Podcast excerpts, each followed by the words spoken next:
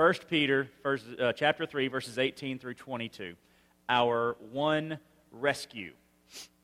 And by the way, thank you uh, for loving those girls uh, this summer, uh, for taking care of them, the, your extreme generosity there with the, the gifts. Uh, that, was, uh, that was wonderful. Thank you for your love for me and my family and for your support. And I appreciate those kind words from, from Amy.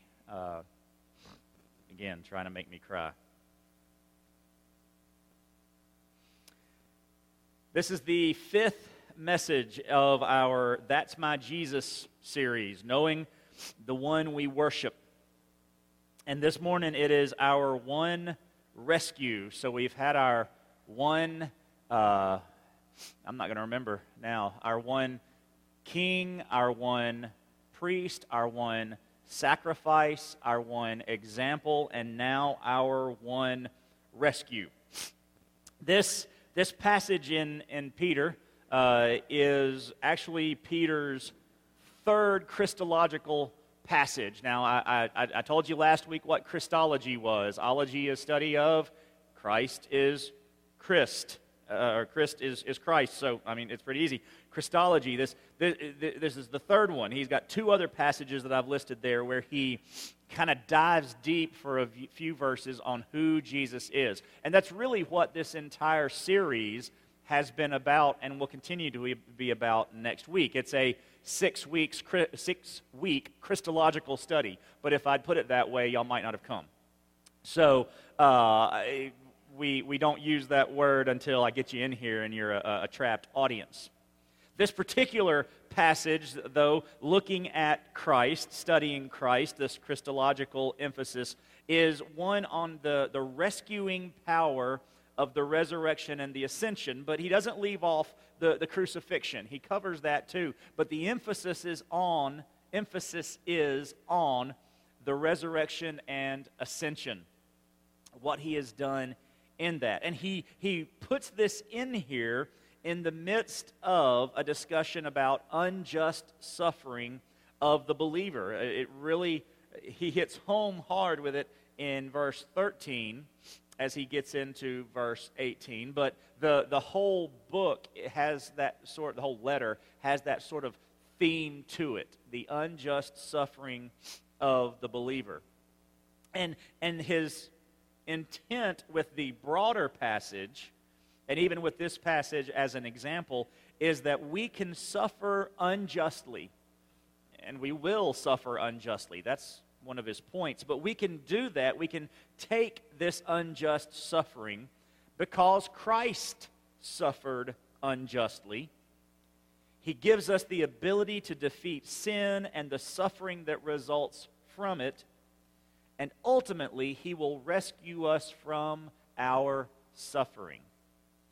That's the promise of this passage. That's what we're going to look at this morning, and hopefully what we will have internalized by the time we leave today.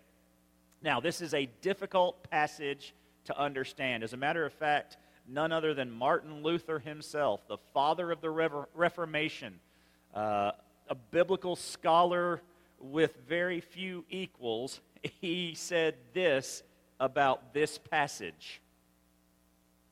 I still do not know for sure what the apostle meant. I still don't know. So there are one one commentator I read said that just one little phrase at the end of uh, verse 18, he was put to death in the flesh but made alive by the Spirit. The way that is worded, and, and, and in this passage, it's not just the topics that are difficult, those are. It's the word usage. It is the grammar. It is, it's all of it. It's just a difficult passage. One uh, theologian said that there are some 180 different ways to construct and to interpret that one little phrase put to death in the flesh but made alive by the Spirit. So that tells you the difficulty of this passage when it gets down to the the nitty gritty details. But the beauty of the passage is if we pull back a little bit and we take the passage strictly as it is read, I think we can, we can find a, a simple explanation, if, even if we can't understand exactly how Peter is making the point. All right, but we're going to talk about some of that. We're not going to get into all of it this morning, but we will talk about some of it. 1 Peter 3 18 through 22. Oh, and, and it works again. We got a new computer in here, so our, our fancy little scripture works. For Christ also suffered for sins once for all, the righteous for the unrighteous, that he might bring you to God. He was put to death in the flesh, but made alive by the Spirit, in which he also went and made proclamation to the spirits in prison, who in the past were disobedient, when God patiently waited in the days of Noah while the ark was being prepared. In it, a few, that is, eight people, were saved through water. Baptism, which corresponds to this, now saves you, not as the removal of dirt from the body, but the pledge of a good conscience toward God, through the resurrection of Jesus Christ, who has gone into heaven and is at the right hand of God with angels, authorities, and powers subject to him. Now, already, just reading that passage, there, you, there are a lot of questions. He, he proclaimed to spirits what? He, he, he, he talked to Noah's people. What? Baptism saves us. What? Okay, well, we're going to we're gonna get into all that. Um, just bear with us. But let's, let's talk about the easy part first. Verse 18, at least the first part of verse 18. He is our one rescue, right? That's the title of the message. It was the theme of the music this morning. Our rescue, our one rescue. What is Jesus rescuing us from? Well, there are only three real points to this passage, all again in the context of unjust suffering and working and living through that unjust suffering. But the first thing, the, the first reality that Jesus rescues us from is the punishment of sin. He is our one rescue from the punishment of sin. Verse 18 says that. For Christ also suffered for sins once for all, the righteous for the unrighteous, that he might bring you to God. He was put to death in the flesh, but made alive by the Spirit. As much as is there, the point is we are no longer punished for our sin we can back up just a little bit, and this, this passage will talk about and, and reinforce some things that we've all, already talked about. As a matter of fact, this passage has some overtones of the First Timothy passage, 1 Timothy 3 14 through 16, that we looked at last week. It's a, a very similar structure and, and, and takes the, uh, a, a similar approach to Christology, this look at Jesus. But we see that Jesus, by suffering, he suffered, that through his death, he is our example. He is our example to take suffering when suffering comes. As a lamb led to the slaughter, he did not open his mouth. He was given opportunity after opportunity to defend himself, and he didn't take it. Even on the cross, they knew he could have called however many people, however many angels, rather, he needed in order to come off the cross, and he didn't do it. Through his death, he is our example. For Christ also suffered for sins. Through his death, he is our sacrifice. He was the sacrifice for sinfulness. He was the lamb who, uh, the, the blood, the life that God required for uh, sinfulness. Through his death, he is our substitute. It's not just sins themselves, but it is for us, for the unrighteous, it says. Well, guess who that is? You and me. It was a substitutionary death. Through his death, he is our substitute. And then he continues, Peter does, that he might bring you to God. Through his death, he is our advocate. Through his death, he has done what we should have done but then when he gets to the other side of it, he brings us to God, does not condemn us because of it. And then we get to that passage, that, that, that phrase that offers so much difficulty. He was put to death in the flesh, but made alive by the Spirit. And the questions abound on what that really means. Is, is it mean flesh killed him like humans killed him, and spirit brought him back to life like God brought him back to life? Or is it something else? Well, there are, again, a number of, of interpretations, and honestly, how this phrase gets interpreted depends greatly on how you interpret the next two verses, or the next three verses, actually 19, 20, and 21. It all goes together. Rather than get into all the weeds on that, and there are a lot of weeds, let me tell you, we're going to look at what is most obviously the case, most obviously to those who study it is, and that is that Peter is talking about two different realms, two different spheres. We've used that, I've used that word a lot over the years uh, the, the, the earthly sphere and the, the godly sphere, the, the realms, or sometimes we use human economy and God's economy. We talk about it in different ways. But what we see here is that he, Jesus, was put to death in the flesh. He was killed in the, and I put it in quotes, the flesh realm. And that would be in the realm of human limitations, suffering, and death. It's, it's not just symbolic, but it is also symbolic. He was killed in his flesh, his flesh died. I mean, that's, that's, that's the way it worked. He was 100% dead. Wasn't mostly dead, he was all the way dead. But not just was his flesh killed, but it was within the realm of his humanness and, and the fallenness, though he was sinless, it was in the realm of fallen human nature that he died. With all of those limitations and the, the suffering and the death that we experience. It wasn't, if I could explain it a little bit differently, it wasn't a glamorized death. It wasn't uh, um, sanitized. It wasn't. Uh, nobody on the ground that day was going, Well, isn't this wonderful? This is beautiful.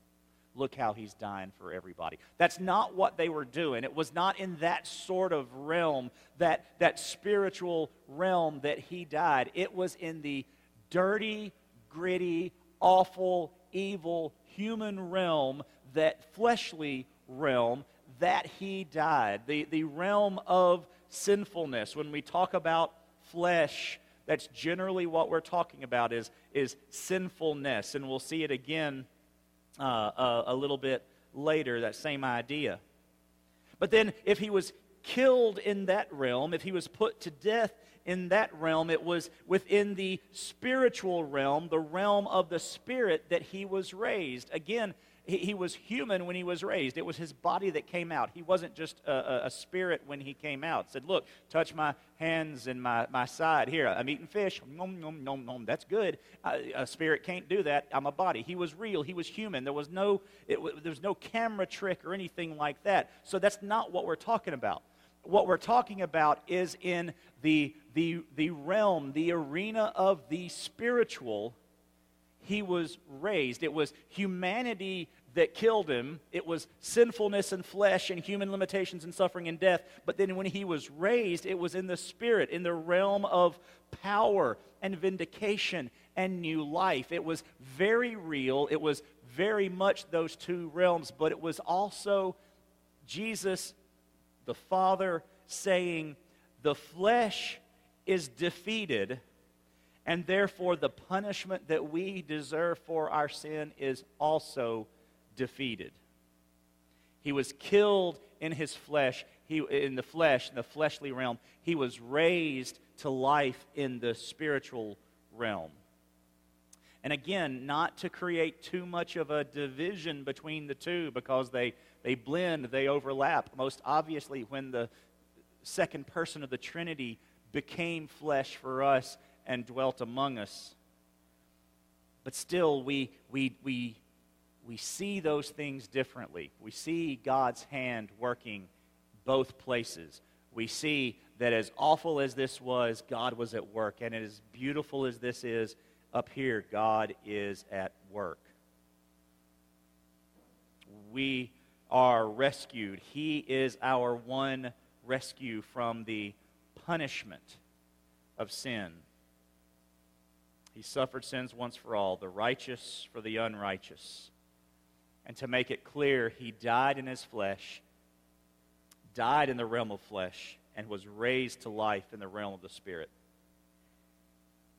But it's not just the punishment of sin from which we are rescued, it is also from the practice of sin. And here we really get to the meat of what Peter is saying in this passage, because this points back to the previous paragraph where Peter is talking about unjust suffering.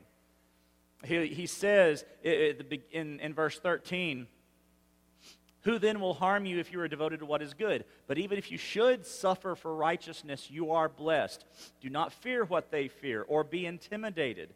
But in your hearts regard Christ the Lord as holy, ready at any time to give a defense to anyone who asks you for a reason for the hope that is in you. Yet do this with gentleness and respect, keeping a clear conscience, so that you are not uh, so that when you are accused, those who disparage your good conduct in Christ will be put to shame. For it is better to suffer for doing good, if that should be God's will, than for doing evil. Basically, Peter is saying if you suffer for doing evil, oh, that's kind of the way it goes, right? I mean, that, that makes sense that you would. But if you suffer for doing good, and you will, then take heart. But then the question is how do I make sure that I'm not doing the evil? How do I make sure that, that when I suffer, I am suffering for good and not for evil. Well, if you're not doing the evil. Well, how does that work, preacher man? How do I not do the evil? Well, that's what Peter is getting to in verses 19 through 21 when he says we're rescued from the practice of sin. The, the, the raising of Jesus, so, right, we, we've got, uh, he was put to death in the flesh, but made alive by the Spirit. This is our transition to verse 19 the raising of Jesus means something for the one who suffers. Jesus was raised. He's alive in the Spirit. He has died, the righteous for the unrighteous. He has brought you to God. You see, you see where you are, believer. You see your position. You see what sphere you're in. No longer the human sphere of sin and human limitation, suffering, and death, but now you are in the spiritual sphere, the spiritual realm of power, vindication, and new life. So, Jesus died so that, and was raised, so that when you suffer, you can know you're suffering for good because sin is no longer your habit. How do you know you're suffering for good? Because you didn't sin. I mean, that seems obvious, but, but that's how simple it is. You didn't sin and, and, and we all know, I mean, we all know when we suffer for something that, that, that was sin. I mean, I, I deserve that. That was, you, you know. But you also know when, like Job, I didn't do anything. I did not do anything to, uh, to get this suffering brought on me. Interesting that we come to this passage. I, I just thought about we spent four weeks, six weeks, whatever it was in Job, looking at someone who suffered for nothing he did. And now we come to this passage that talks about that very thing. So, how does this passage, if sin is no longer our habit and we're not suffering for sin, how does this passage show us our rescue from the practice of sin? Especially with all this talk of proclamation to spirits in prison and Noah and baptism. Well, Jesus' victory was proclaimed to the most uh, consolidated and concentrated evil in the Bible. It says, in, made alive by the Spirit, in which, didn't mean he went in spirit, it meant in the realm of the Spirit, in this case, likely the Holy Spirit. in which he also went and made proclamation to the spirits in prison who, were in the past, who in the past were disobedient when God patiently waited for the days of Noah while the ark was being prepared. What in the world is he talking about? Well, let's just kind of take it piece by piece. And, and I'm going to tell you as what I believe is the best interpretation, and then at the end, tell you what isn't the best in, uh, interpretation. The, the spirits in prison that he's talking about, what Peter is trying to get the people to see is that Jesus, Jesus' victory was proclaimed to that which caused the destruction of the whole earth. If we're talking about Noah and we go back to Genesis 6 2, the beginning of the end for the flood, you have the, the sons of God getting with the sons of uh, the, the daughters of man and some sort of something being born. There are all kinds of interpretations of what that means. But just straight reading the Bible there says de- demons got with women and made weird things. All right? That's the simplest interpretation of it. And that in turn led to the growing wickedness of the earth, such that God had to destroy it all.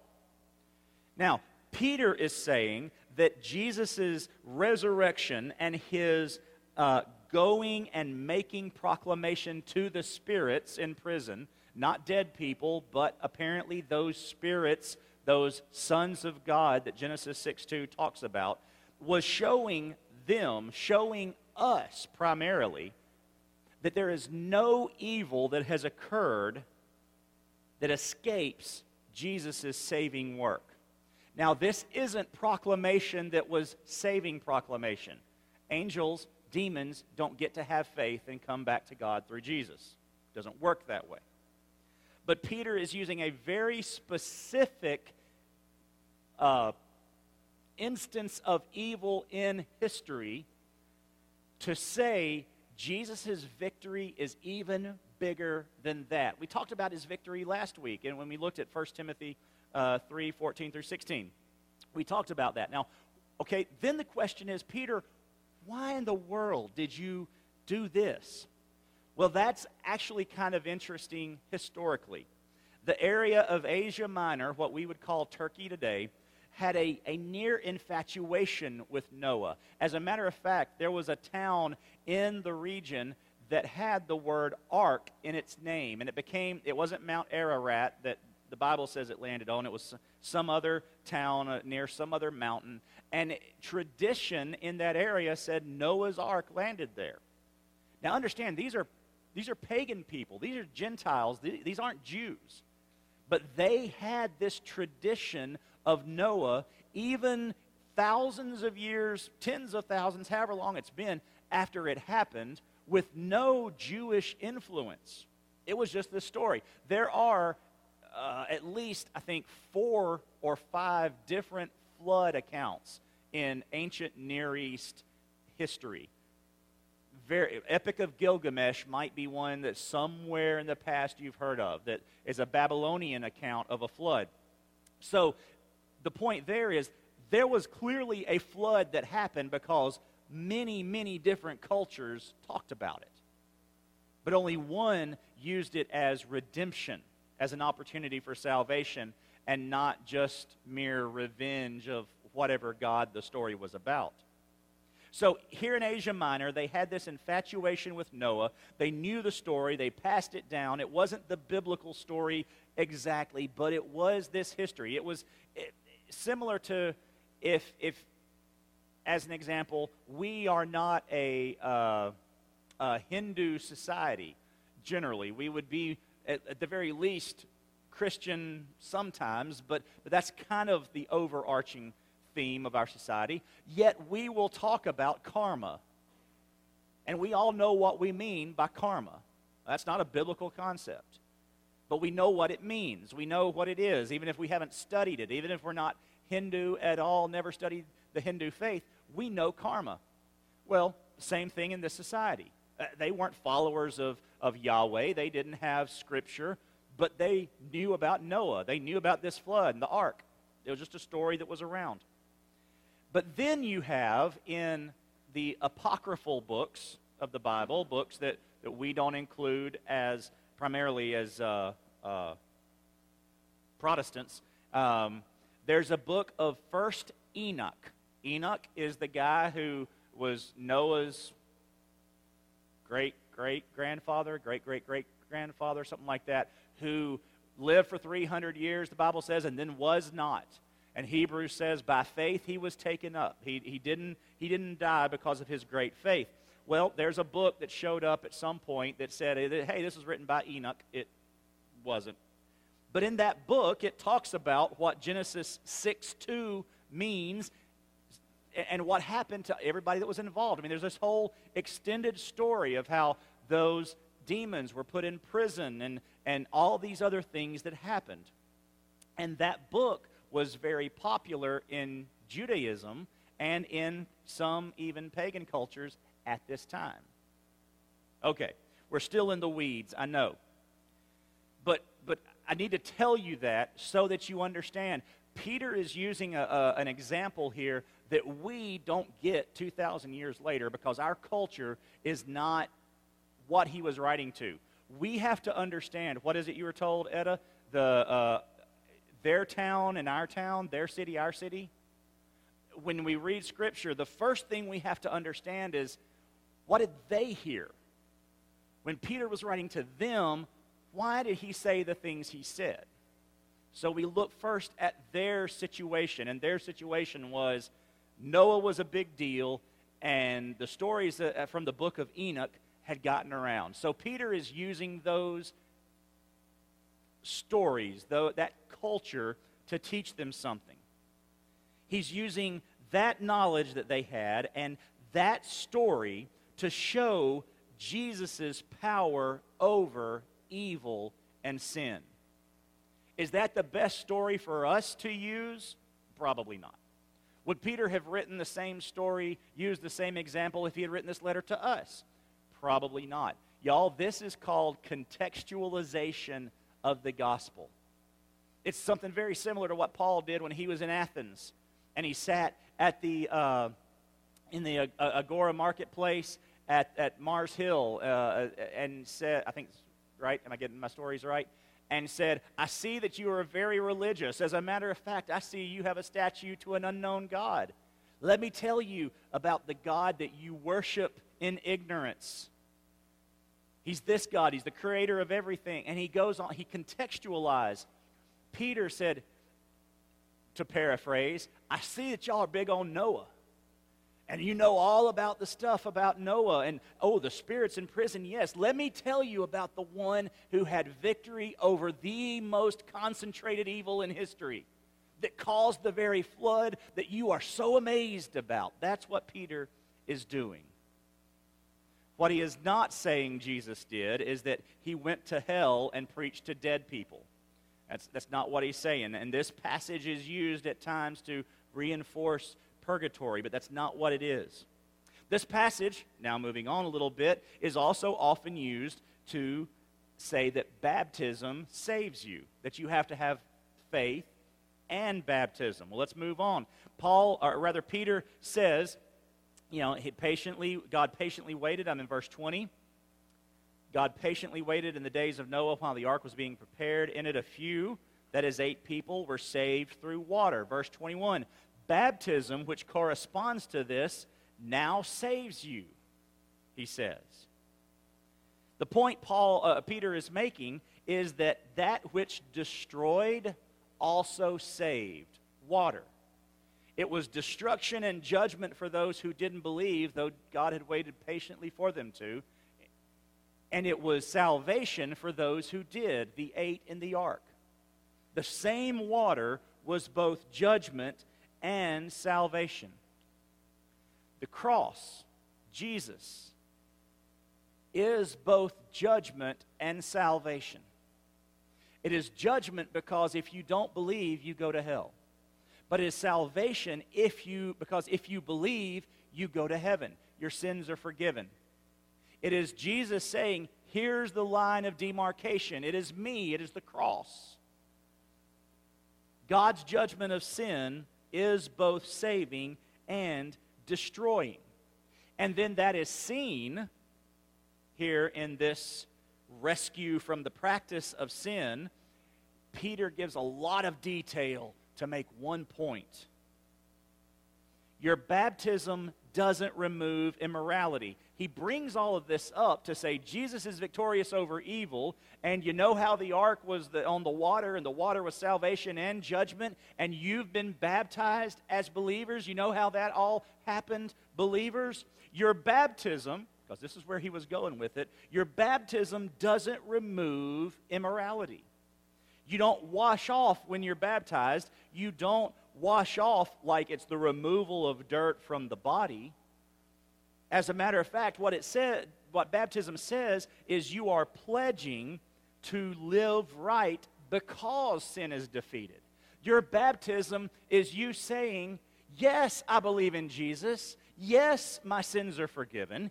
Yes, I have trusted him for my salvation. And yes, I am going to take on this act of obedience, my first obedience in Christ, and I'm going to remember that moment when suffering or sin comes around.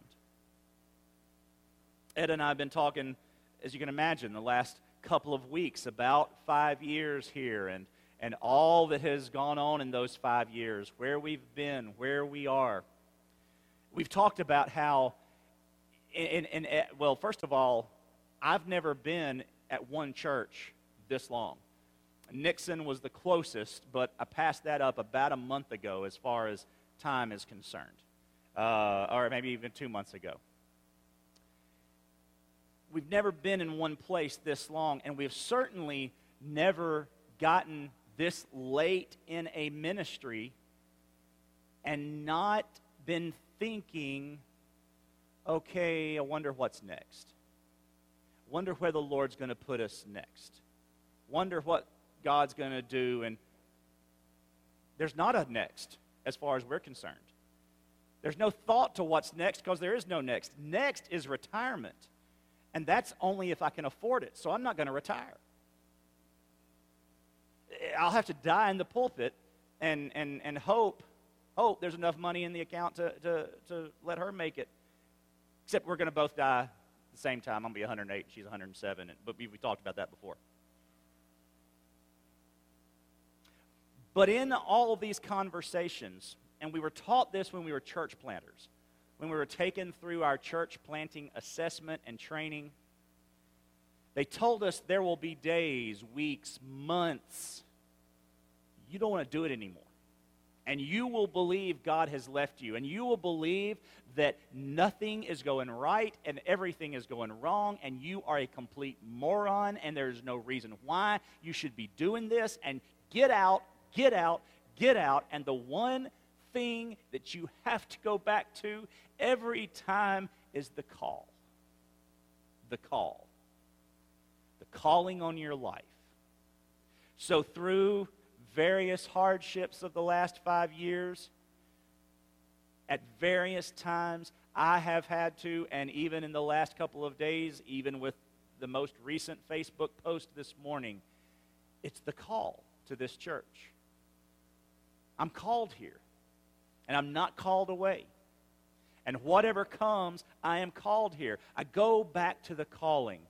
That is a microcosm. That's one little piece of the greater walk of the believer. No matter the suffering, Peter says, no matter the sin that so attempts to entangle and ensnare you, no matter what comes, go back to your baptism not because it saved you like it just washed your immorality off, but because it was such a monumental, momentous event in your life where you said, I am following Jesus. I am buried with him in death, put to death in the flesh, and I am made alive by the Spirit, raised to walk in the newness of life. So when life gets hard, go back to your baptism when sin seeks to overcome, Go back to your baptism. Baptism does not save you, but it reminds you that you are saved through Jesus,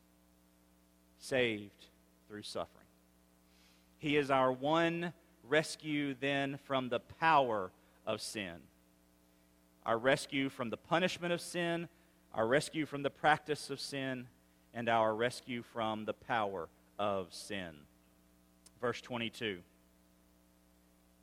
Who has gone, Jesus Christ, who has gone into heaven and is at the right hand of God with angels, authorities, and powers subject to him. And this Christological series that we've been going through the last few weeks, we've talked about Jesus' victory. We've talked about him being at the right hand of God and what that means. We've even talked about him having angels, authorities, and powers and principalities and all those things under his feet. But Peter wants to make sure that the people he's writing to get it as well. And God saw fit to make sure it was in our scripture multiple times so that we got it hammered into our thick skulls, or maybe I'm the only one with a thick skull. But his ascension puts over and above all evil power, including the power of sin in your life. I think I left out a word. Now I'm trying to figure out what word I left out.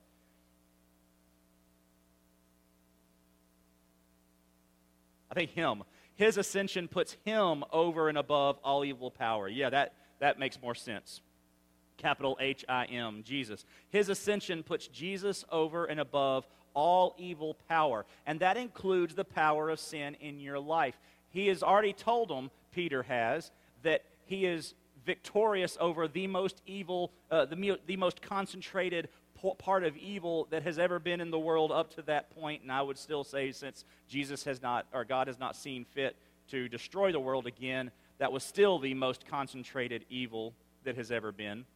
He, he, he proclaimed victory there, and now he proclaims victory here and, and in the future. And, and the, the past sin he is victorious over, and the future and current sin he is victorious over. He sits at God's right hand with angels, demons, authorities, powers, spirits, as it says in verse 19, all under his feet. And if all of those things are under his feet, all the evil that can be imagined, all the suffering, or, or all, the, all the sin, all the, uh, uh, uh, the, the degradation, all the, all the, the ickiness, if we want to use, you know, second grade words, it, all that, if all of that is under Jesus' feet, you know what else is? The sin that so easily entangles you. You don't have to practice sin because sin has no power. It's all under Jesus' feet. His ascension assured that. His, his, his resurrection showed his power over death and sin. See, he has no power over me. Then his ascension said, Now I'm going to rule over it. I defeated it coming out of the grave, and now it's going to be under me as I take the right hand of the Father. And if Jesus' victory over sin, if Jesus has victory over sin, he also has victory over suffering. Again, it's, it's almost levels. Angels, principalities, powers, authorities means that sin is under his feet as well, which means your suffering is under his sin, even suffering for doing good. And Jesus' victory over that is certain. And his victory may not be now for you. That's what Peter's trying to say to these people, too. You may not experience that victory now, but you will experience that victory. Peter writes this letter to a, a small group of believers surrounded by the unrighteous. He uses Noah as an example, a small group of believers surrounded by the unrighteous and persecuted unjustly, mocked, belittled, ridiculed for their faith. And that small group of believers can be a good witness, good witnesses through their obedience and knowledge of judgment that will both save and destroy, just like the floodwaters that both saved and destroyed. But with patience, patience that God has, that others will be saved along with them. Let me read that statement one more time. And read it as encouragement to us.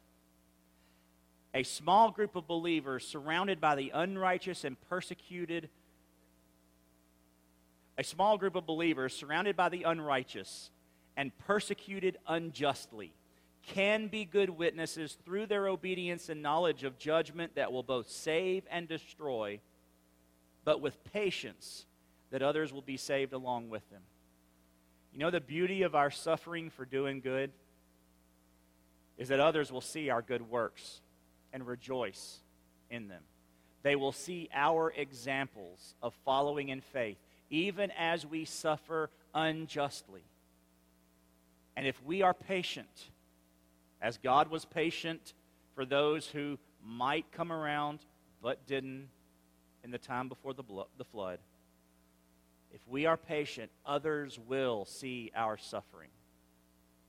They will see our faith. And by grace, through faith and through much prayer, they will be saved along with us.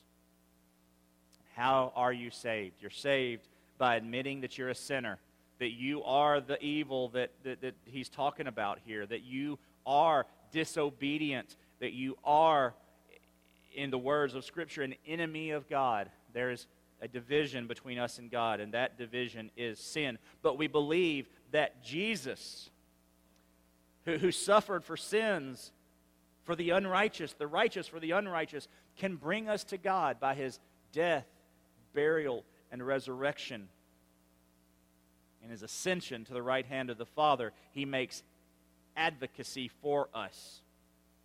If we believe Jesus is who he says he is, we will be saved. And then we choose to make Jesus our Savior.